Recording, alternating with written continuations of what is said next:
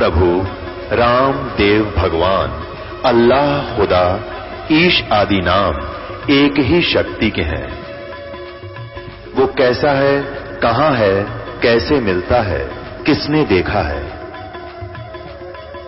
ये प्रश्नवाचक चिन्ह पूर्ण रूप से हटाने के लिए अवश्य सुनिए जगत गुरु तत्वदर्शी संत रामपाल जी महाराज के अमृत वचन। सर्व पवित्र धर्मों के पवित्र शास्त्रों के आधार पर। हम सभी की आदि कारण है। ये वही दिव्यांगना अब विष्णु के कह देख पढ़ो इसमें ये मैं सुनाना चाहता था कि विष्णु जी कह रहे हैं कि या तबाई आपा ना अपनी माँ दिखे है। हैं? और या इसके मैं जब छोटा सा बालक था, जब मैंने एक बार देखी थी, ये भी याद थोड़ी थोड़ी याद आ ये देख लो, ये शिव महा देवी भागवत, देवी देवी भागवत महापुराण, श्रीमद देवी भागवत महापुराण से सुना रहा हूँ। ये तीसरे सकंद में। विष्णु के कह रहा है कि उन्होंने, जब उन्होंने कहा कि भगवती, हम सभी की आदि कारण है, यानी ये हमारी माँ से इन्हें हमें हमें इन्होंने बनाया है। ये वही दिव्यांगना है, जिसके परिणय परिणय वर्ण में मुझे दर्शन हुए थे, उस समय मैं बालक रूप में था। यानी छोटा सा था, तब मुझे इसके दर्शन हुए थे। और फिर ये जब थोड़ी सी सोधी मान लग जाते हैं, इनको बेहोश कर देते हैं। और ये काल उनको अचेत रखता है। इतने जवान हो जाते हैं, इनको प्रवेश करता रहता अपनी शक्ति से। और फिर ये जहाँ का इनको पटक दे है, फिर ये चक्कर काटते अंडे जा मैं कहा था, मैं कौन? फिर इनको इतना बेकूफ बना दे से इनके ब्याह कर दे है। और शादी होने पाछे फिर ये अपने ही इनमें इतने मगन हो जाते हैं, फिर इनको प्रभुता दे देता है। तीन लोग के अंदर तुम मालिक हो जो चाहे सो कर सकते हो। और प्रभुता जिसमें आगी वो फिर किस्से की नहीं सुनता। अपने आप में मगन हो जाता है। आगे की सुध रहती को ना धर्मा जी कहते हैं, इस प्रकार बताकर भगवान विष्णु ने फिर कहा कि हम लोग बारंबार प्रणाम करते हुए उन भगवती के पास चले। हम सभी अर्थात मैं, विष्णु और शंकर तीनों द्वार के पास जाकर विमान से नीचे उतरे। जब देवी ने हम सभी को द्वार पर देखा, तब वे मुस्कुराकर हंसने लगी और परंतु हम तीनों को स्त्री बना दिया। जब हम तीनों विमान से उतर कर वहाँ पहुँचे ना उनके द्वार पे हम तीनों को लड़की बना दिया। स्त्री बना दिया। हम उत्तम आभूषणों से अलंकृत रूप वाली रूपवती युवती बन गए। अब हमारे आश्चर्य का पार न रहा। फिर हम उस देवी के सनिकट चले गए। हम स्त्री रूप में थे। हम भगवती को प्रणाम करके सामने बैठ गए। वहाँ देवी की हज़ारों सहेलियाँ विराजमान थी।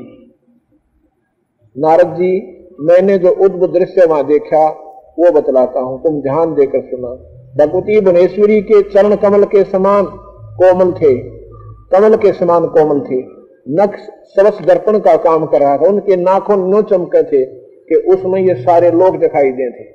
उसमें मैं भी दिखा, विष्णु भी दिखा और शिव जी भी दिखा और मधु कैटक भी दिखे। ये सब लोग दिखाई दिए। हमने मान लिया कि सारी इस ब्रह्मांड की रचने वाली यही माया है, यही हमारी माँ है। इसका ये पूरा प्रमाण यही है। विष्णु और शंकर का मन भी आश्चर्य से भर गया। मैं विष्णु और शंकर तीनों ने मान लिया कि ये देवी जगत जननी है। हम उन देवी की झांकी देखते रहे। झांकी माने नज़ारा। इतने में पूरे सौ वर्ष का समय व्यतीत हो गया। स्त्री वेश में परिणित विष्णु ने समय अनुसार उन भगवती भुवनेश्वरी की स्तुति आरंभ की। भगवान विष्णु बोले, प्रकृति देवी को नमस्कार हो। या प्रकृति शब्द याद रखना, प्रकृति देवी। को नमस्कार हो, जो कल्याण स्वरूपणी है मनोरथ पूर्ण करने वाली है, यानी जैसे स्तुति की उनकी भगवान ने।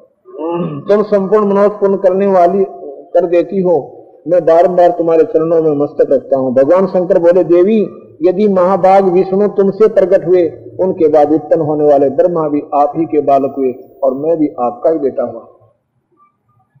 अर्थात ये तीनों देवताओं की माँ, जगदम्बिका, ये शेरा वाली प्रकृति देवी, स्वयं प्रमाणित हो रही है देवी भागवत में।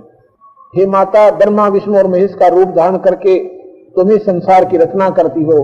ब्रह्मा जी कहते हैं, अद्भुत, तेजस्वी भगवान शंकर के यो स्तुति करने पर भगवती जगदम्बिका ने खुश होकर के कहा यह सुनकर महादेव जी को अपार हर्ष हुआ। भगवती के चरणों में मस्तक झुकाकर वे भी बैठ गए। मैं भी महामाया की जगदम्बिका के चरणों में गिर पड़ा और मैंने उनसे कहा, माता, तुम अखिल जगत की सृष्टि करने वाली शुद्ध स्वरूपा हो, भवानी। तुम एक हो अध्या शक्ति हो। संपूर्ण स्वतंत्र वेदों में तुम्हारा ही तो ज्ञान कराया है।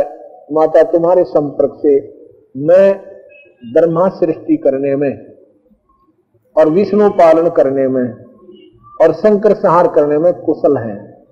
अर्थात आपके आशीर्वाद से ही हमारा काम बन रहा है, नहीं, हमारे पल्ले कुछ नहीं है। ये उन्होंने अपनी शक्ति का अवलोकन, उस महाशक्ति का अवलोकन करके अपने शक्ति का अपना लेवल आप बता रहे हैं कि आप जो परम शक्ति हो, आपके सामने हम कुछ भी नहीं क्योंकि ये आठ भुजा की है और ये चार चार भुजा के हैं और इनके पिता एक हज़ार भुजा के हैं। ये चार और पावर के, या माता आठ और पावर की न सोच लो। और इनके पिता एक हज़ार हॉर्स पावर के इतनी, यानी शक्ति से संबंधित है ये बातें।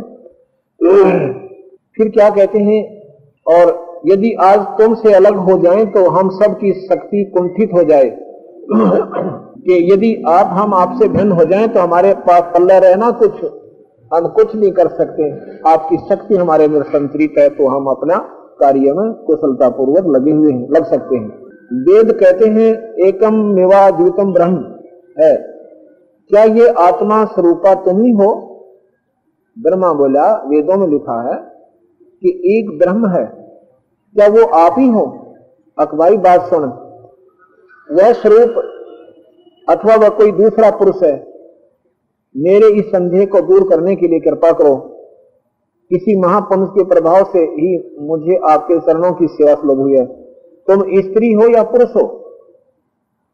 यह रहस्य मुझे विषाद रूप से, कृपा करके, विशुद्ध रूप से कृपा करके बताने की, कृपा करके बतलाओ तो माया के बोली ब्रह्मा जी कहते हैं, इस प्रकार मैंने भगवती को जगदम्बिका से विनय पूर्वक पूछा, तब वे मधुर वाणी में मुझसे कहने लगी, देवी ने कहा, मैं और ब्रह्म एक ही है।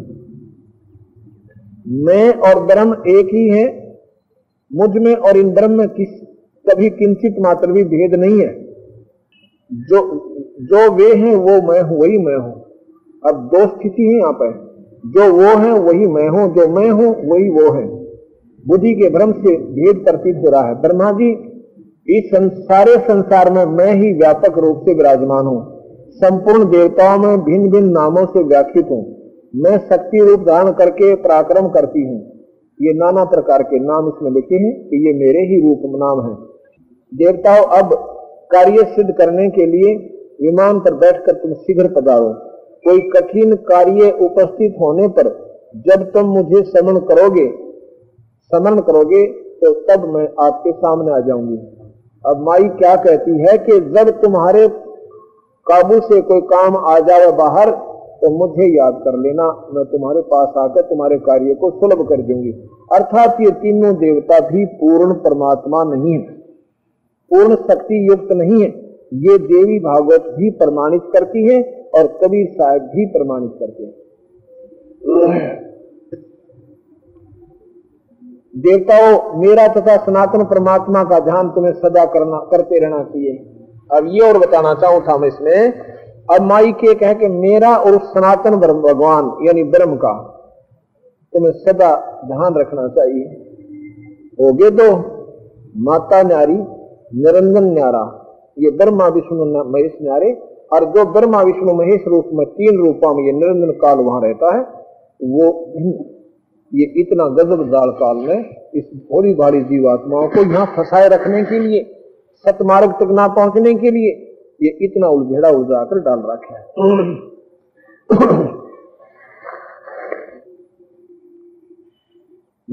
देवताओं, मेरा तथा सनातन परमात्मा का ध्यान तुम्हें सदा रख, करते रहना चाहिए। हम दोनों का श्रवण करते रहोगे, तुम्हारी कार्य सिद्ध होने में किंचित मात्र भी संदेह नहीं रहेगा। यदि भाई, वह माया कहती है, शेरा वाली जगदम्बिका, यदि तुम मेरा ध्यान रखोगे ना और सनातन भगवान पिताजी का तो तुम्हारे कार्य सिद्ध होने में किंचित मात्र भी कोई संदेह नहीं है, यानी तुम्हारे काम पूर्ण रूप से सर जाएँगे। अब इसी को मैं आपको गीता जी में प्रमाणित करना चाहता हूँ। चौदहवें अध्याय के श्लोक नंबर एक से लेकर और पाँच तक का वर्णन आपको सुनाता हूँ। इससे और क्लियर हो जाएगा। ये गीता जी मेरे पास रखी है। और दो लेखकों की नारी नारी टीका है। ये तो है जय दयाल गोविंद का, के द्वारा टीका किया हुआ। गीता प्रेस गोरखपुर से प्रकाशित है। और दूसरी है, ये बड़ी, ये भी गीता प्रेस गोरखपुर से प्रकाशित है। और श्री राम सुखदास जो की गीता प्रेस गोरखपुर के जो है संस्थापक भी हैं। बहुत विद्वान पुरुष हैं। बहुत वृद्ध वयोवृद्ध महात्मा हैं, इनके द्वारा टीका किया हुआ है। ऐसे नहीं कि वैसे वैसे हमने कई शास्त्रों को पढ़ा सभी का टीका नारा नारा देखा, लेकिन सरलार सभी का एक है, इसमें कोई अंतर नहीं है। टीका बिल्कुल ठीक है इनका। इसमें लिखा है, अध्याय नंबर चौदह के श्लोक नंबर एक में कहा कि, हे अर्जुन वह श्रेष्ठ अति उत्तम अति उत्तम, उस परम ज्ञान को फिर कहूँगा, जिसको जानकर सब मुनिजन इस संसार से मुक्त होकर परम माने आगे की, सिद्धि माने लक्ष्य को प्राप्त हो गए। कैसे? अध्याय नंबर चौदह का श्लोक नंबर एक, संपूर्ण ज्ञानों में उत्तम और श्रेष्ठ ज्ञान को मैं फिर कहूँगा, जिसको जानकर सब के सब मुनि लोग इस संसार से मुक्त होकर परम सिद्धि को प्राप्त हो गए अब यहाँ के कहना चाहता है कि जिनको ये भेद बेरा पट गया कि यहाँ काल कुकर है और ये तीनों देवता कैसे हैं, वो ब्रह्मा, विष्णु, महेश की साधना को छोड़ देते हैं। आपने देखा ना कि साधक ब्रह्मा, विष्णु, महेश की साधना नहीं करते, वो केवल ब्रह्म उपासना करते हैं। उनको ये पता लग जाता है कि ये ब्रह्मा, विष्णु महेश भी जन्म मरण में है। ये पार नहीं होंगे और वो सिद्ध पुरुष पार होने के लिए उस निरंजन की साधना करते हैं, क्योंकि महास्वर्ग है उसका नाम। उसको ब्रह्मलोक भी कहते हैं। वहाँ जो पहुँच गए, उनका कई कल्पों के बाद अंत होता है। मरते वो भी हैं, वो कई कल्पों के बाद मरते हैं। और ये कल्प में कई कई बार मर लेते हैं। जैसे हम पृथ्वी मंडल पे इस एक ब्रह्मा मरेगा इतने, हम तो असंख्यों बार बिना गिनती बार मर लेंगे। लेकिन वो वहाँ उनकी स्थिति अच्छी है देवताओं की। उनके दिव वर्ष बहुत लंबे चौड़े हैं। लेकिन उस ब्रह्मलोक की तुलना में ये ब्रह्मा विष्णु महेश्वर मारे कितने कितनी वो मर लेंगे। लेकिन मरेंगे वो ब्रह्म लोक वाले भी एक दिन।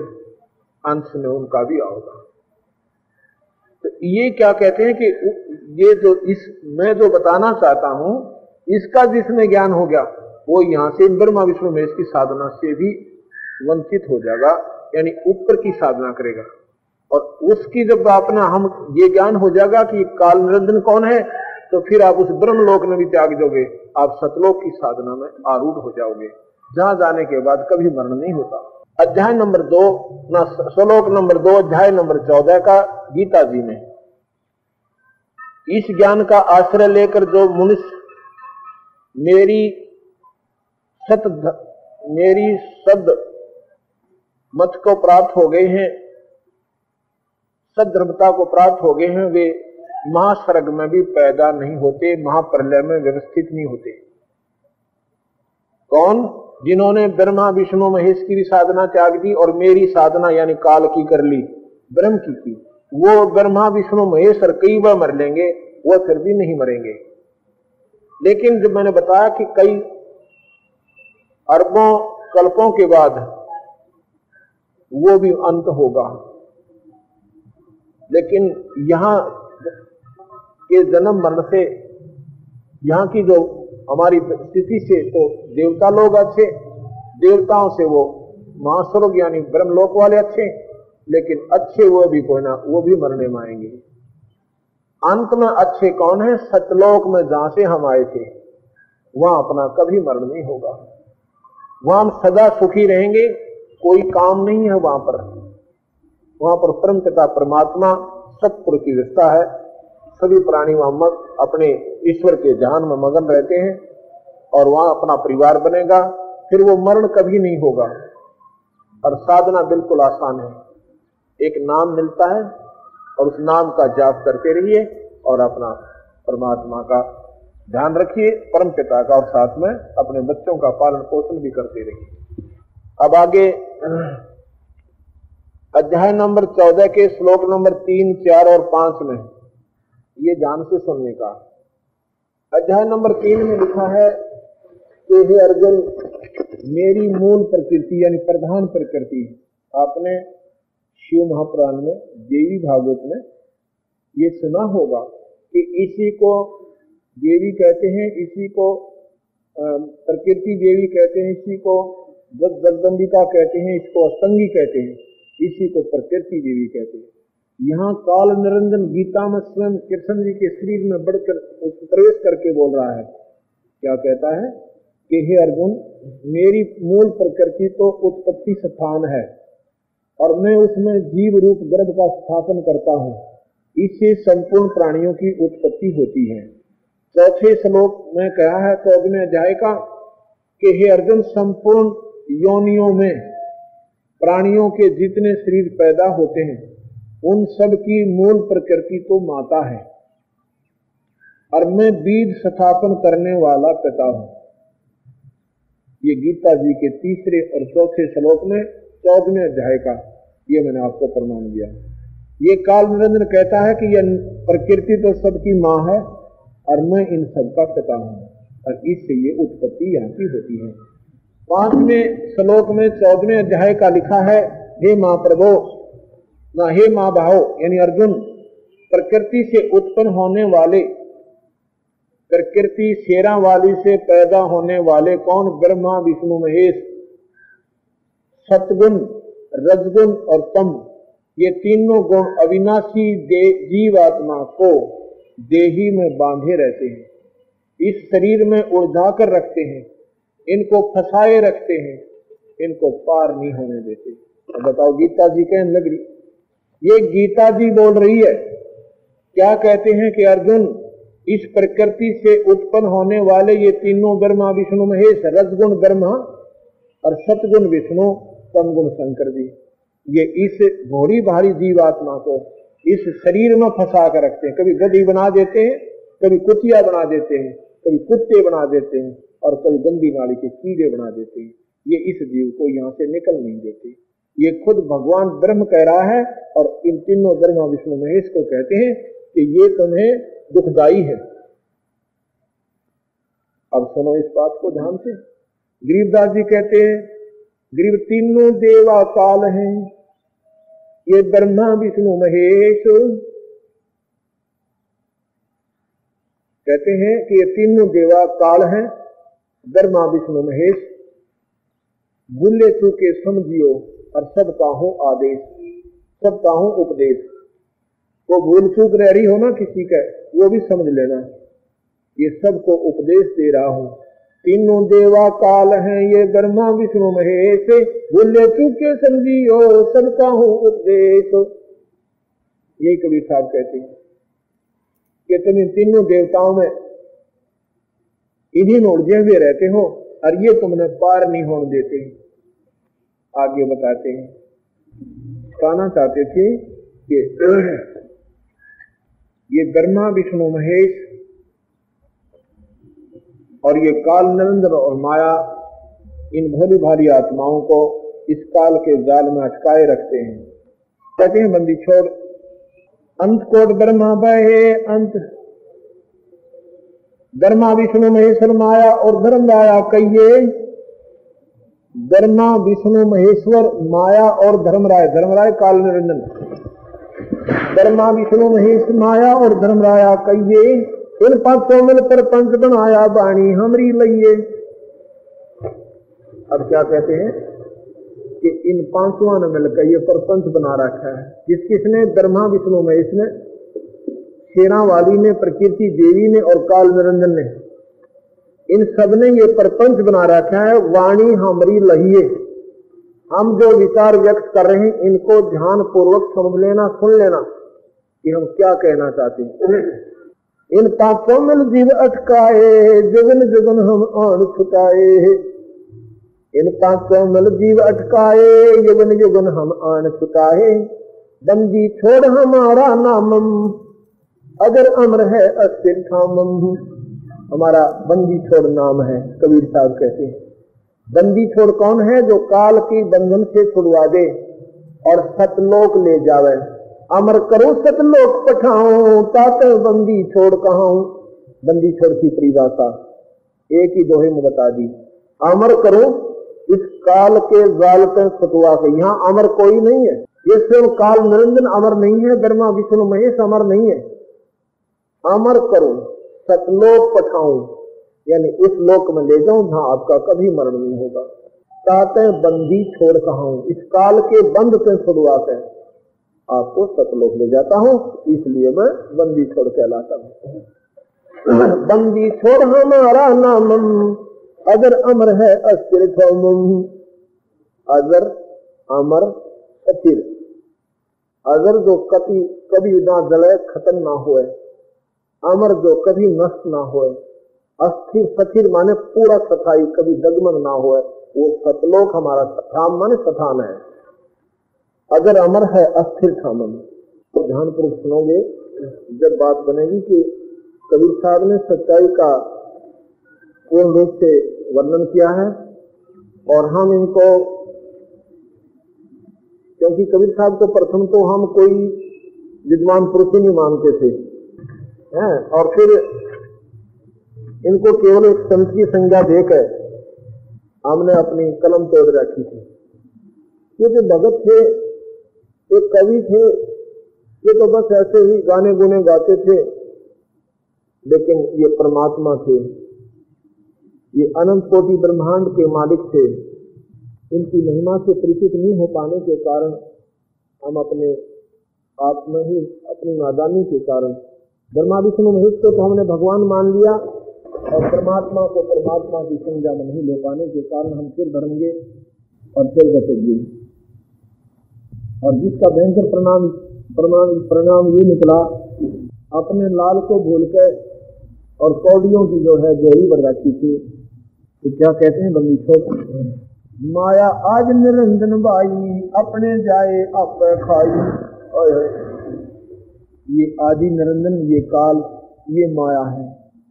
इसने ही ये सारा जाल फैला रखा है। माया आज निरंजन भाई अपने जाए आप खाई। धर्मा विष्णु, महेश्वर, केला, ओहम सोम का है खेला। शिखर सुन में धर्म, अन्यायी, जिन शक्ति दायन महल, पठाई।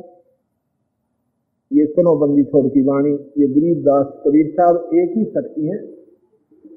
जैसे रामचंद्र जी और श्री कृष्ण जी भगवान विष्णु के अवतार आए थे, ऐसे ही कबीर साहब और गरीबदास जी उस पूर्ण परमात्मा सतपुरुष के पूर्ण बदन के अवतार आए थे। उन्होंने एक जैसा ही ज्ञान दिया है। गरीबदास जी महाराज की वाणी बताती है शिखर सुन में धर्म अन्यायी, जिन शक्ति दायण में पठाई शिखर सुन में। शिखर माने चोटी में। यानी बिल्कुल आखिर में किसमें ब्रह्मांड के अंतिम लोक में। ये काल निरंजन रहता है। उसने इस अपनी पत्नी शक्ति दायन दायन बताई इसको यहाँ पर, क्योंकि ये मजबूर है बेचारी। इसकी ड्यूटी ऐसी दे रखी है। ब्रह्मा विष्णु महेश के माध्यम से ये सारा काम करवा रही है। ब्रह्मा शरीर बनाता है, विष्णु पालता सिर भी मार देता है। और इनके पिता निरंजन एक लाख जीवों को रोज खाते हैं। एक लाख जीवों का रोज आहार करते हैं वो। यहाँ आप देखते हो कोई एक्सीडेंट में, जैसे गुजरात के अंदर के जुलम हो गया, वो बहन और भाई अपने बच्चों के छाती से लगाए हुए, अपने आनंद मंगन से बैठे हुए थे। एक मिनट के बाद अनरस हो गया। हज़ारों व्यक्तियों की जान गई, उनके परिवार गए, उनकी ज़्यादा संपत्ति की जिन पर वो आश्रित हुए बैठे थे। ये काल ऐसे झटके देता है। अब पीछे दिया था इसने उड़ीसा के अंदर। हज़ारों बहन भाई वहाँ समाप्त हो गई कभी दूसरे देशों में, कभी किसी कारण से एक्सीडेंट से नेचुरल डेथ से, बीमारी से, एक लाख जीवों की, मनुष्य शरीरधारियों की, अपनी पूरा कोटा एक शाम को कर लेता है। और इनको फिर इन निरंजन के लोक में एक तपस शिला है। शिला माने पत्थर। अपने आप गर्म रहती है वो। और उसके ऊपर भून कर, उसमें से वासना निकाल कर, उन जीवों के जो उनसे मल निकलता है, उसको ये खाता है। जीव मरता नहीं कई भाई भ्रम डाल में पड़ जाते हैं कि जीव तो अमर है, फिर ये शरीर यहाँ रह जाता है, खाता क्या है? ये शरीर खोखा है। ये सफुल शरीर है, मिट्टी से बना हुआ, पाँच तत्व से। इसके माध्यम इसके अंदर सूक्ष्म शरीर और है। एक कारण शरीर और है, उस कारण शरीर के अंदर महाकारण कवल्य उस फिर वो जीव आत्मा है। इसके ऊपर इतने आवरण चढ़ा रखे, ये ये ऊपर खोखा चढ़ा हुआ जैसे बादाम की गिरी जो न्यारी होती है, ऊपर कवर न्यारा होता है, उस कवर से वो गिरी बनती है। इस कवर से ये खट्टे, मीठे, शराब, सुल्फा, बीड़ी तमाकू गंदे व्यसन, गंदी नज़रें, गंदे गाने, ये जितने भी आनंद लेता है, ये मन, ये सारा इस शरीर के अंदर समावेश कर जाता है। इस सूक्ष्म शरीर के माध्यम से, इस शरीर के माध्यम से, सफूल शरीर के माध्यम से सूक्ष्म शरीर में समावेश कर जाता है। सूक्ष्म शरीर के ऊपर का उसका लेपन बन जाता है। और वो लेपन इतने गर्म करने से उतरता है कि ये जीव मूर्छित हो जाता है सूक्ष्म शरीर में ये मूर्छित बड़ी मुश्किल से होता है। जब उस तपत खिला पे एक लाख जीवों को डाल देता है सूक्ष्म शरीर में और फिर ये तड़प तड़प कर, तड़प तड़प कर, गर्म होकर, उसमें से जो एक अस्सी नब्बे वर्ष जो हम जितने भी जैसे नमकीन, चटपटे, मीठे, खट्टे खाते हैं, बीड़ी, शराब, मांस तमाकू जो भी प्रयोग करते हैं, उनका एक तत्व उसके ऊपर जमा होता है, फिर वो धीरे धीरे छोड़ देते हैं। एक लाख में से दो फिर और सूक्ष्म शरीर का और ज़्यादा आनंदित होता है जैसे पहले गन्ने का रस होता है, वो भी मीठा होता है। फिर उससे क्या बनती है? बूरा बनती है, यानी शुगर बनती है। शुगर उससे भी बढ़िया मीठी होती है। शुगर से फिर आगे कंद बनाया जाता है, वो उससे भी अच्छा मीठा बन जाता है। ऐसे ही और सूक्ष्म हो जाता है तो और आनंदित होता है। तो उस एक लाख जीवों को ये काल निरंजन बोल के और खाता है। और यहाँ पर हम अपना बेटा और बेटी समझ के अपने बहन और भाई समझ के और टक्कर मार मार कर होते हमारा भाई मर गया, हमारी बहन मर गई, और बाकी सबर कर लेते तो कबीर साहब कहते हैं, ना जानो, अब ये सोचो तो कभी ये ऐसा क्यों हो रहा है? जिसको भगवान कहे वही खा रहा है। गीता में स्वयं कह रहा है कि मैं सबको खाऊँगा, एक ना छोड़ दो, और इसकी तुम पूजा करे तो कैसे बचेगा आपको? उस भगवान की पूजा करो जो काल से बाहर है। और भगवान कभी मारता नहीं।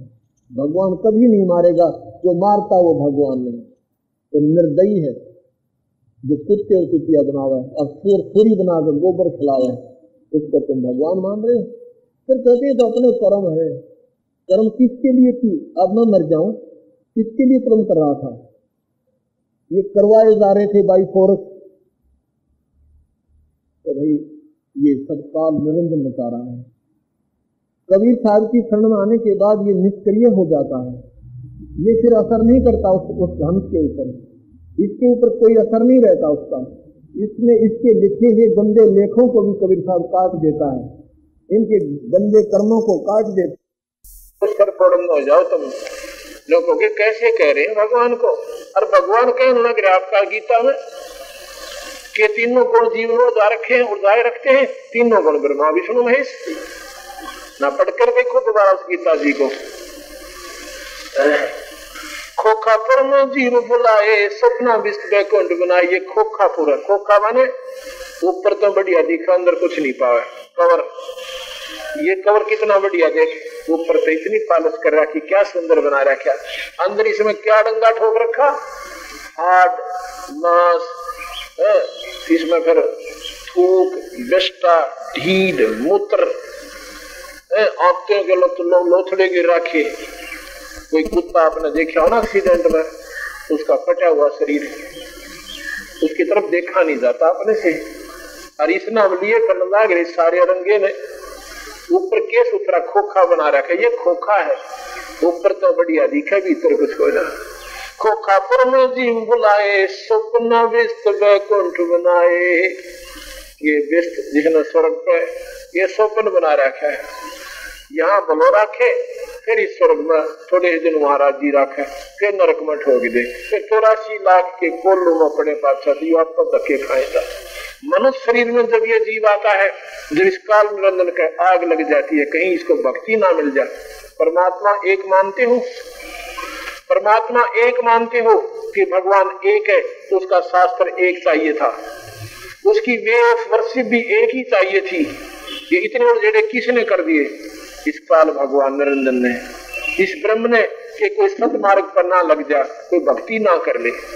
ऋषि जन भक्ति करते थे। जैसे विश्वामित्र भक्ति कर रहा था, एक उर्वशी भेज दी। वो पहुँच गई उसके साथ शादी कर ली। एक लड़की होगी जब छोड़ कर भागी अब फिर मारा माथे हाथ, ऋषि उसकी तपस्या गई जब तपस्या कर रहा था, करने क्यों ना दिया उसको? क्यों पंगे पाए उस बेचारे की जान को? क्योंकि ये भक्ति करने ना दे। और करे तो गलत कर दो। मंदिर में चले जाओ। तीर्थों पर चक्कर काटने जाओ। जो गीता में लिख रखा है ऐसे मत करो। गीता जी में रखा ऐसे मत करो, और कर लो श्राद्ध निकाल लो। और गीता जी मना कर रखा पत्र मत पूजो। देवी देवताओं की पूजा मत करो, भूतों की पूजा मत करो। और ये सब के सब कर रहे हो। और गीता जी ने सिर पर रखकर घूमते हैं। गीता जैसा ज्ञान नहीं, और मानना कति नहीं। करना का उल्टी साधना है। क्योंकि ये काल हर इंसान के अंदर विद्यमान है। ये मन रूप में ये निरंजन विद्यमान है। ये जीव को भ्रमित रखता है। खोखापुर में जीव बुलाए स्वप्न स्वप्न कुंठ बनाए। ये अरहट का कुआ लोई जागड़ गंजा है सब कोई रहट का कुआ।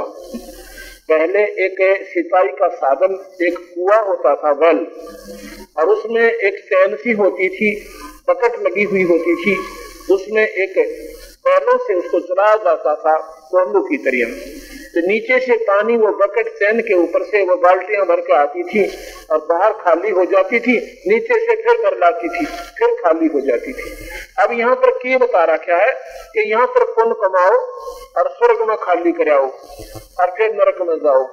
फिर स्वर्ग में यहाँ आओ, पुण्य कमाओ, वहाँ खाली कराओ। चौरासी लाख के चक्कर काटो। ये रहट का कुआ लो रहट, हर हट जिसे कहते हैं। अरिया गढ़ जा है सब कोई कीड़ी कुंदर और अवतारा हर हट डोर बंधे कोई मारा ये भगवान ब्रह्मा विष्णु महेश जैसे भी असंख्यों बार मर लिए असंख्यों बार पैदा हो लिए चौरासी लाख जोनियों में जा लिए ब्रह्मा विष्णु महेश कोई व्यक्ति विशेष नहीं है दीज आर द पोस्ट ये एक पदवी है और इनके जो उसके इक्विलेंट यानी अच्छी आत्मा का जो हंस होता है उनके वो काल निरंजन अपने अपनी पत्नी के माध्यम से और उन अपने बच्चों के रूप में उनको पैदा करता है। उन उच्च आत्माओं को, जो अच्छी आत्माएँ हैं जो परम आत्माएँ हैं परम श्रेष्ठ आत्माएँ परमात्मा की परिभाषा क्या है? परम माने श्रेष्ठ आत्मा माने आत्मा। उच्ची आत्माएँ ब्रह्मा, विष्णु, महेश, इस तीन लोक में सबसे उत्तम आत्माएँ हैं। इसलिए इनको इस पोस्ट पर नियुक्त किया। जब ये अपनी पूरी अवधि पूरी कर लेंगे, ये चौरासी लाख दुनिया में आत्मा जाएँगी ये। क्योंकि अब ये भक्ति नहीं कर रहे, अब तो मौज मार रहे हैं। क्योंकि आज से ब्याह हो रहे, और इनकी प्रभुता पूरी से देवी देवता जोड़े खड़े रहे अच्छी उर्वशी नाते इनके स्वर्गा में ये भक्ति नहीं करते, और करते हैं तो कालसाई की। एक बार चौरासी के चक्कर में जाएँगे, और फिर ये आओगे उबर के, फिर इनका नंबर कहीं आएगा वो दूसरी बात है। ऐसे फिर दो उच्च आत्मा है, उनका नंबर आ जाएगा। ये पोस्ट है। ब्रह्मा, विष्णु, महेश, ये शंकर, ये पोस्ट है अपनी जैसे कोई मिनिस्टर बन जा कोई डिफेंस मिनिस्टर बन जा ऐसे। अरब अनिल इंद्र, कीड़ी कुंजर और अवतारा, हर डोर बंधे कई बारा। गीता जी में सुन, कृष्ण जी के मुखारविंद से और बोल रहा है कि, अर्जुन, तेरे मेरे असंख्य जन्म हो लिए। तेरा याद को ना? मुझे ज्ञान है। अर्थात भगवान भी जन्म मरण में रहा है। शेष महेश गणेश्वर ताही हर हर डोर बंधे सब आई ये शेष, महेश और गणेश, ये सारे जन्म मरण में है। और ये जो है, ऐसे चलते रहते हैं।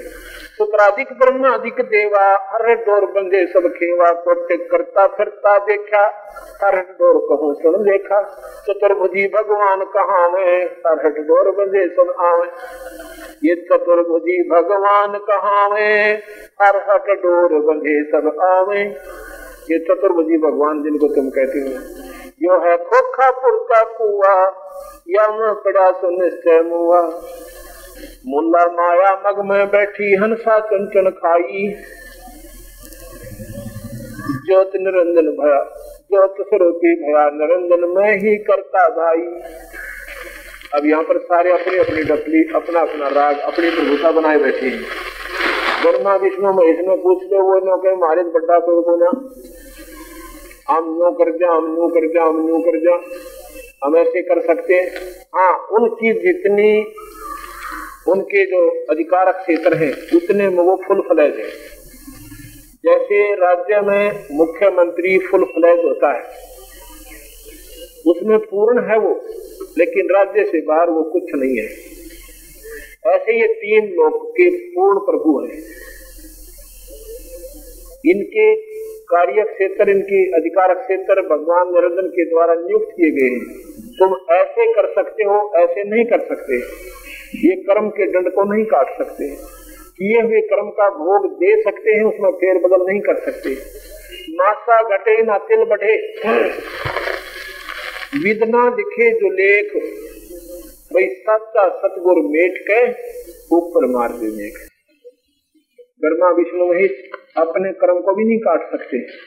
अपने कर्म को नहीं काट सकते, उन्हें भोगना पड़ेगा।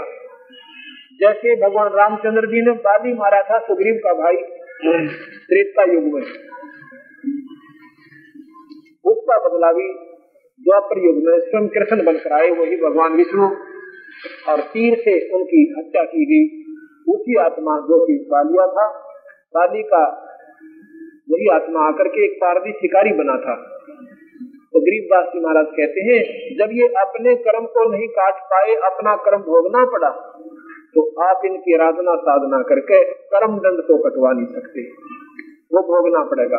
इसलिए यहाँ का हार्ड फास्टून बना दिया कि जैसे कर्म प्राणी करेगा, भोगने पड़ेंगे। ये गीता जी का मूल ज्ञान है। जैसे का मतलब है बुरे भी और अच्छे भी। और बंदी छोड़ कहता है कि मासा घटे ना चल, बधे विधना लिखे जो लेख। ये विधना कौन निरंजन निरंजन के द्वारा एक धर्मराज बनाया गया है, नियुक्त किया गया है। सुप्रीम जज, मजिस्ट्रेट, उसके आदेश से वो सबके कर्मों के आधार पर दंड नियुक्त करता है। उसको ना ब्रह्मा काट सके, ना विष्णु काट सके, ना शिव जी काट सके, उसको कबीर भगवान काट सकते हैं। जैसे राष्ट्रपति और हाई कोर्ट के फैसले को भी चेंज कर सकता है। उसको कोई चैलेंज नहीं है। फांसी की सजा को भी माफ़ कर सकता है अन्य सजाएँ तो उसके लिए बाएँ हाथ का खेल उसको कोई चैलेंज नहीं है जितने चाहे कर सकता है अपील भी नहीं है उनके सामने। तो इसलिए उनको कोई पूछने वाला भी नहीं है कि आपने ऐसा क्यों कर दिया। आज भी सारी जेल को खाली कर सकता है एक आदेश में। सभी जेलों को सभी फैसले फेल कर सकता है अगर चाहे तो, तो वो सुप्रीम पावर है। राष्ट्रपति, supreme power of the country ऐसे ही कबीर साहब, वो पूर्ण परमात्मा है। वो राजा के मिटे कर्म के लेख। अदली अदल कबीर हैं, ये कुल के सतगुरु एक। ये कर्म के दंड को, कर्म के लेख को मिटा देते हैं, अपनी तरफ़ से लिख सकते हैं। ये पूर्ण परमात्मा है। ब्रह्मा विष्णु महेश्वर माया और धर्म लाया कहिए इन पाँच पर पंच बनाया पानी हमारे लिए। पीर पीर पगंबर कुतुब ओलिया सर नर मुनिजर ज्ञानी। एता को तो ना पाया तुमको बंधे पुरानी ध्यान सुनना कबीर भगवान की वाणी गरीबदासियों की। पीर पैगंबर कुतुब ओलिया। ये है तो साधक ही पर अपनी भाषा भिन्नता के कारण पीर कुतुब पैगंबर पैगंबर कहते हैं अवतार। ये ईसाई लोग, मुसलमान भाई, उनको पैगंबर कहते हैं। हम अवतार कहते हैं। पीर यानी गुरु। पीर कौन से गुरु? जो केवल निरंजन तक की जानकारी जानते हैं। पीर, पैगंबर, कुतुब ओलिया सुरनर, मुनिजन, ज्ञानी। एक का को तो बुरा नहीं पाया। ये दम का बंधे प्राणी। दम माने काल एक का को तो रा ये काल का बंधे प्राणी। आपने सुना था?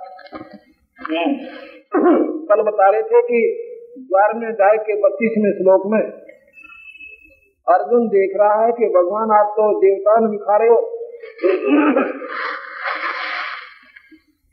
और आप के गुणगान करें? ये सुनने की बात है। उस निरंजन की तो साधना कर रहे काल भगवान की, और वही उनको खा रहा है, फिर उनकी माफ़ी भी हो जाए। माफ़ी भी नहीं है। ये ताको तो राना पाया जन को बंधे प्राणी, ये जीवात्माएँ, बेशक वो देवता बन रहे थे, लेकिन उस काल की साधना करके, और काल के ही कुत्ते से उसी के उसमें जाल में फंसे हुए धर्मराय की धूमा धामी जम पर जंग चलाऊ। जरा को तो जानने दूँगा, बाँध अदल घर लाऊ काल अकाल तो हूँ को मोसू महाकाल कर मुंगा। मैं तो तक खजूरी, हुक्मी चोर खोज को ढूंढू। मुल्ला माया मग में बैठी, हिंसा चुन चुन खाई। ये जो स्वरूपी बयान निरंजन मणि करता भाई। ब्रह्मा विष्णु को देश कहते हैं, ये भगवान। और निरंजन कहता, मैं भगवान। मैं बोला वो भी जो कर मैं भगवान सैस अठासी दीप मुनीश्वर मुल्ला डोरी। सैस अठासी दीप मुनीश्वर मुल्ला डोरी। का कलियो पुरुष किशोरी सैस अठासी दीप मुनीश्वर। अठासी हज़ार खेड़े बना रखे काल में। उसमें ऋषियों को न्यारे न्यारे स्थान दे रखे, अठासी हज़ार ऋषियों को। अब वो मौज मार रहे थे, उनकी वहाँ शादी हो रही है और फिर मैं किस के ठाक हो रहे और मैं फिर कब ये बनाओगा तुमने ये थोड़े दिन बाद, थोड़े दिन की सोच ले लेकर यह कहते हैं अठासी दीप मुनीश्वर बंदे मुल्ला डोरी। मुल्ला, यानी काल की डोर का बंद रहे हैं माया की डोरी का बंद रहे हैं। नजम का तलबाना पुरुष के तोरी। इन सब में काल का तलबाना माने हुक्म चलता है और समय आने पर सबको चौरासी लाख दुनिया में जाना पड़ेगा। इसलिए उस परमात्मा सतपुरुष की, उस भगवान की साधना करो जो गीता जी ने लिखा कि उसकी साधना करने से फिर जन्म मर नहीं होगा। हम तो बंदी छोड़ कहा धर्म राय है चकवे। सतलोक की सकल सुनावा बाणी हमरी अखबे नौलक पट्टन ऊपर खेलो सादर रे को रोको सोच कटक सब काटो, हंस पठाओ मोको। शोभा भवन गवन है मेरा गत्थल में सरभंगी खालक खलक खलक में तो खालक अवगत अदल अभंगी। अगर अनिल चक्कर है मेरा जिससे हम चल आए, पाँचों पर परवाना मेरा, बंद छुटावन भाई अब अपनी शक्ति का प्रमाण देते हुए कबीर साहब गरीबदास जी कहते हैं अगर अलील चक्र है मेरा, जिससे हम चल आए, हम उस सतलोक से चल कर आए हैं, जहाँ पर ये ब्रह्मा विष्णु महेश निरंजन से नहीं जा सकते। और इन पाँचों पर परवाना मेरा। इन ब्रह्मा विष्णु महेश माया और गंगा के ऊपर मेरा हुक्म चलता है। और हम बंद छुटावण आए। हम तुम्हारे को इस काल से निकाल कर सतलोक ले जाने के लिए आए हैं। या कुत्ते गदे नहीं बनने देंगे आपको। जिन्होंने हमारा नाम ले लिया, उनका जन्म होगा तो मनुष्य का होगा, स्त्री या पुरुष का, जब तक यहाँ से पार नहीं होगे चाहे दो जन्म लगे, चाहे सौ जन्म लगे, आपको इन गंदी दुनिया में कबीर साहब नहीं जाने देगा। अब यहाँ देखो, किसी न किसी अंश के लिए खेल हो रहा है। इसमें ज़रूर दस, बीस, पचास आत्मा जुड़ेंगी जो ईश्वर कबीर भगवान की होंगी। अन्य नहीं आएँगी यहाँ पर यहाँ पर हीरो हीरोइन आ जाते। या कोई अन्य ये रामायण महाभारत गीता की कथा करनी है संता जाएँगे दुनिया इकट्ठी हो जाती ये कथाएँ आपने खूब सुन रखी हैं। तुम कथाओं के सुनने गाने से कुछ लाभ नहीं होगा। जब तक ये कड़वा ज्ञान नहीं सुनोगे, हमने करना क्या है? हम किस कोर्स को करें जिससे हमारा आगे आने वाला बेनिफिट बने सही? हमें कुछ ज्ञान तो है नहीं। हम आख्या में इसी देखा देखी लगे हुए जिससे हमें बेनिफिट भी नहीं हो रहा और हम भगवान में आस्था भी पूरी रखी हुई है। क्योंकि हमारी वे ऑफ़ वर्शिप एक्यूरेट नहीं है। हमारी पूजा की विधि तीन लोग की भी ठीक हो जाए। गीता के अनुसार चल कर देखो, जो हम नाम देते हैं, पहले तीन लोग के देते हैं। पहले हम तीन लोग की जो सही भक्ति है, वो करवाते हैं। जैसे हम अच्छे स्कूल होते हैं ना, बच्चे कमज़ोर से हो, उनकी नौबत पांचवी क्लास की तैयारी करवाएँगे आपकी, और फिर हम आगे एडमिशन देंगे आपको। तो ये पिछली आपकी हम कमज़ोरी निकाल के फिर आगे की पढ़ाई पढ़ाते हैं अगर आपने ये तीन लोग की भक्ति सही कर रखी होती तो हम सीधा नाम आपको सतलोक का दे देते मिनटों में बात बन जाती। हम पहले यहाँ की सुचारू भक्ति कराते हैं इन शास्त्रों में लिखी हुई है, जिस नाम मंत्र से पार्वती की मुक्ति हुई, वो मंत्र देंगे हम आपको। जो भगवान शिव ने पार्वती को दिया था, वो चौथी मुक्ति युक्त होगी, यानी उन्हें बीए कर ली। और बीए के बाद फिर हम वो कोर्स करवाएँगे। उस कोर्स में आपको नौकरी निश्चित होगी। हमारा जो मार्ग है, इसमें मुक्ति निश्चित है। इसमें मुक्ति पक्की है, इसमें दो राय नहीं है। जैसे कई स्कूल बताए मिलिट्री स्कूल है कि उनमें जिस जो बच्चा अपने पूरी पढ़ाई करता हुआ निकल गया, उसको नौकरी पक्का है। तो हमारी इस भक्ति में कबीर साहब में मुक्ति निश्चित है। अगर हमारी मर्यादा में चलकर और ये करते रहोगे तो एक समय की बात है। अगर अली चक्र है मेरा, जिससे हम चल आए पाँचों पर परवाना मेरा बन छुटावन धाए। जहाँ ओंकार निरंजन, ना ही ब्रह्मा विष्णु वेद ना जाही। जहाँ करता नहीं जान भगवान काया माया, नहीं पंच प्राणा।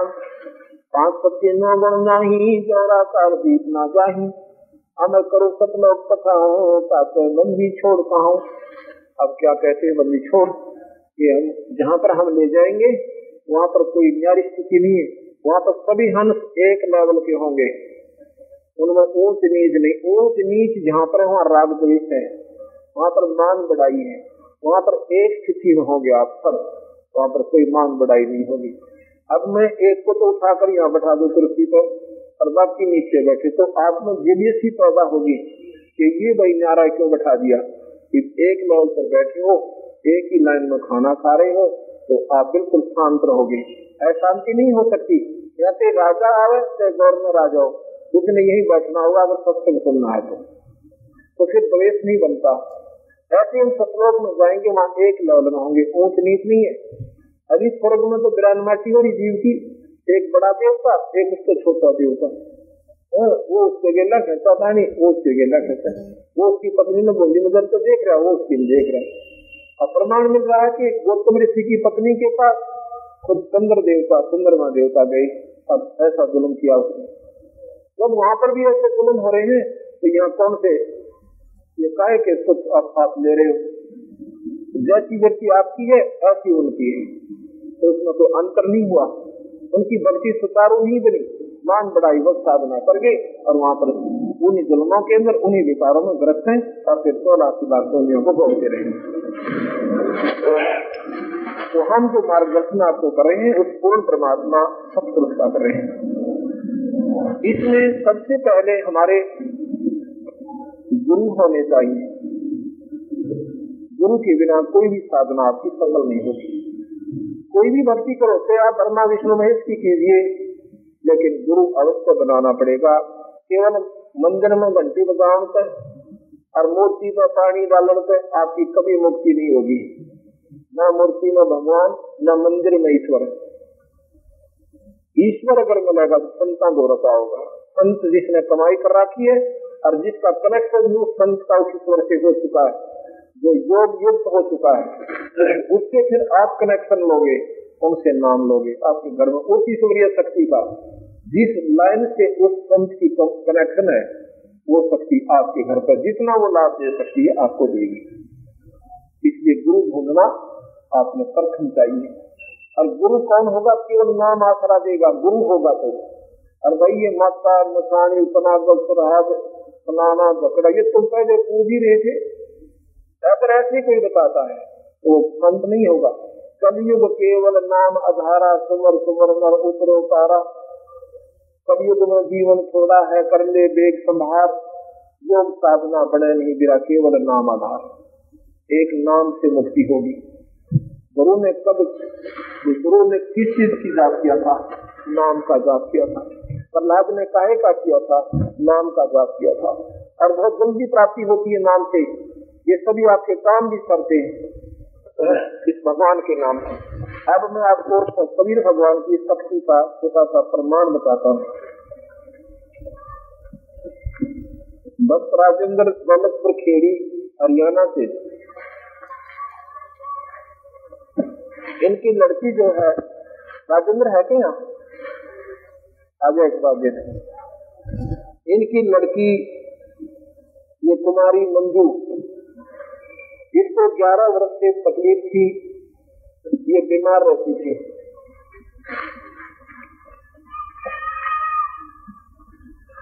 इन्होंने सब जगह इनको दिखाया था, लेकिन कोई राहत नहीं मिली। आइए देखिए मंजू भी है ना, आजा पुत्री। ये लड़की है। इसको 11 वर्ष से मिर्गी की तरफ़ दौरे बन जाते थे। और साइकिल को स्कूल में जाती थी तो ऐसी साइकिल पर जाम हो जाती थी और नीचे गिर जाती थी। घंटों में होश में थी। इस लड़की को इनके पिता ने और सभी घर वालों ने नाना जहाँ जहाँ भी किसी ने संत बताए, वहाँ ले गए और साथ में डॉक्टरों का इलाज करवाया, पर कोई राहत नहीं मिली। इन्होंने कबीर भगवान का उपदेश लिया, नाम लिया। उस नाम में ये फ्री में शक्ति होती है, इन दुखों को प्रथम निवारण करते हैं। और फिर वो ये आस्था बन गई इस परिवार की। इस दुख के निवारण होने से हर भक्ति होगी, ये असली रोग कटेगा वो जन्म मरण की बीमारी। ये आप देखिएगा। लीजिए भाई, इनका फ़ोटो लीजिए। ये भक्त राजेंद्र सिंह, मित्र श्री आपका फिर ही अपना बोल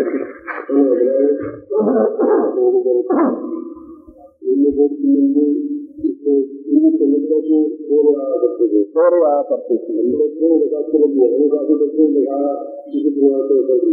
इसके बाद लोगों जारी करता साल खिला खिला ले उनको कर दिया बाद बंदी को बंदी को छड़े को हमारे वो बंदी को क्या हुआ रोज हुआ जिद वो कुछ नहीं हुआ मन सतगुर देव की जय मुक्ति की मन सतगुर देव की ये हमारे कबीर भगवान की शक्ति है भाई डॉक्टर फेल पर सारी दवाई फेल वो कर्म का बंद होता है जब कर्म की मार होती है ना दवाई काम करती है तो निष्क्रिय हो जाती है रिएक्शन करना शुरू कर देती है यहाँ पर परमात्मा का काम शुरू होता है तो ईश्वर की शक्ति का काम शुरू होता है उस परमात्मा ने कबीर भगवान ने ये सच मुफ़्त में दिया उस परिवार को। अब इस परिवार का इतना दृढ़ निश्चय होगा उस कबीर भगवान पर अब वो भक्ति कर रहे हैं सामने आरती करे हैं जिनमें मंत्र करके अपना काम भी करे, इनका बेड़ा पार होगा, सतलोक चले जाएँगे। और सतगुरुदेव।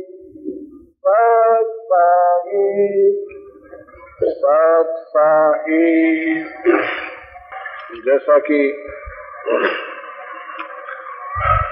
सुबह के सत्संग में आपने सुना कि पूर्ण परमात्मा अनंत कोटि ब्रह्मांड के भगवान संत पुरुष है। और तीन लोक के ईश्वर हैं, तीन लोक के मालिक हैं, ब्रह्मा, विष्णु, महेश। वो तीन लोग कौन कौन से हैं, ये पृथ्वी मंडल पृथ्वी लोक इसे मृतलोक भी कहते हैं। स्वर्ग लोक और साथ में पाताल लोक। केवल इन तीन लोकों के अधीश्वर है ये ब्रह्मा, विष्णु, महेश। इन तीन लोकों के अंदर जितने भी प्राणी हैं, उनमें ये परम है, श्रेष्ठ है, परमात्मा है। परमात्मा का क्या मतलब होता है? इसका क्या तात्पर्य होता है? परम माने श्रेष्ठ, उत्तम आत्मा। तीन लोग के अंदर सबसे उत्तम आत्माएँ, ये तीन आत्मा है, परमात्माएँ इसलिए इनको इतना जिम्मेवारी का काम इनके पिता काल भगवान ने दे रखा है। ब्रह्मा विष्णु महेश के पिता हैं काल भगवान, ज्योति निरंजन और शुद्ध भाषा में उसे ब्रह्म कहते हैं। काल निरंजन एक लाख जीव प्रतिदिन खाता है, उसको श्राप लगा हुआ है। उसके लिए उसने अपने तीनों बेटों को, तीनों पुत्रों को तीन ड्यूटी दे रखी है, ब्रह्मा शरीर बनाता है, विष्णु पालता है शिव जी संहार कर देता है। एक लाख जीव रोज मार के समाप्त करके मनुष्य शरीरधारी। और ये शंकर भगवान अपने पिता काल निरंजन के पास भेज देते हैं। यहाँ पर ये नादान आत्माएँ अपने अज्ञानता के कारण कभी साहब बता रहे हैं कि पूर्ण परमात्मा का ज्ञान न होने से इन्हीं भगवानों पर आश्रित हो गए। और जन्मते और मरते रहते हैं, यहाँ से छुटकारा नहीं होता। आज हमारे बच्चे हैं, उनमें हमारा विशेष अटूट प्रेम है। और हर व्यक्ति का अपने बच्चों में अपनी पत्नी में, अपने पति में, माता और पिता में, रिश्तेदारियों में बहन बेटियों में एक विशेष लगाव होता है। इतना लगाव होता है कि उनके बिना अगर लड़का या लड़की स्कूल से एक घंटा लेट हो जाते हैं तो हमारे ताला बेली लग जाती है, बेचैनी हो जाती है। प्रिंसिपल के पास टेलीफोन पर टेलीफोन करते हैं कि हमारे बच्चे घर नहीं पहुँचे, कारण क्या है? एक वक्त बता रहा था। कहता जी, मेरा एक ही पुत्र, उसमें इतना प्रेम कि उसके बिना हमारे प्राण निकल जाए। अगर वो स्कूल से आध घंटा भी लेट हो जाता, देर हो जाती। जब वो सताइस वर्ष का हो चुका, शादी की तैयारी कर रहे थे, वो लड़का, एकलौता पुत्र एक्सीडेंट में मारा गया। हमने टक्कर मार मार कर सिर फोड़ दिया और बना कुछ नहीं। जिस बच्चे के लिए हम पल भी दूर नहीं रह सकते थे, उस बच्चे से आज उससे हाथ धोके और अपने बाकी ही समय को रो रो के व्यतीत कर रही है। कभी सोचा आपने अपने हृदय पर ये हाथ रख कर देखो, आपका एक ही पुत्र हो और वो ही चला जाए। लेकिन आपने के सोच रखा, हमारा नहीं जाएगा। क्यों आपने के समाधान कर रखा है? आपने क्या बचाव कि आपने पुत्र का? जो उसने ना कर रखा, जिसका एक ही पुत्र वो स्वर्गवास, कोई मृत्यु को प्राप्त हुआ। और यही अंधेरा जो आपका हट जा, यही अपने ज्ञान हो जा तो आप कबीर साहब के शरणों में आकर समर्पण कर देते, कर सकते हो। अन्यथा नहीं करोगे। क्योंकि आपने कबीर साहब की समर्थता से अभी आप अपरिचित हो। कबीर साहब की समर्थता का अपने पूर्ण ज्ञान नहीं है। जब आपको, जैसे हमने ब्रह्मा, विष्णु, महेश की महिमा का ज्ञान हुआ, इन्होंने क्या क्या काम किए? जैसे भगवान कृष्ण जी ने कंस जैसे राक्षस को, जानवर जैसे पहलवान को, और केसी जैसे राक्षस को उतना जैसी राक्षसी को, और उनको खत्म कर दिया शिशुपाल जैसे दुष्ट आत्मा का काट दिया गुप्ता का कोप ठीक कर दिया। और सुदामा को धनवान बना दिया। हमने जब ये महिमा सुनी और मोरध्वज के पुत्र तामरध्वज को आरे से चिरवा कर उसको जीवित कर दिया तो इन लीलाओं के आधार पर, इनकी ये गुण सुनकर हम इन भगवानों पर इतने आसक्त हो गए कि परमात्मा ये सब जो चाहे सो कर सकते हैं।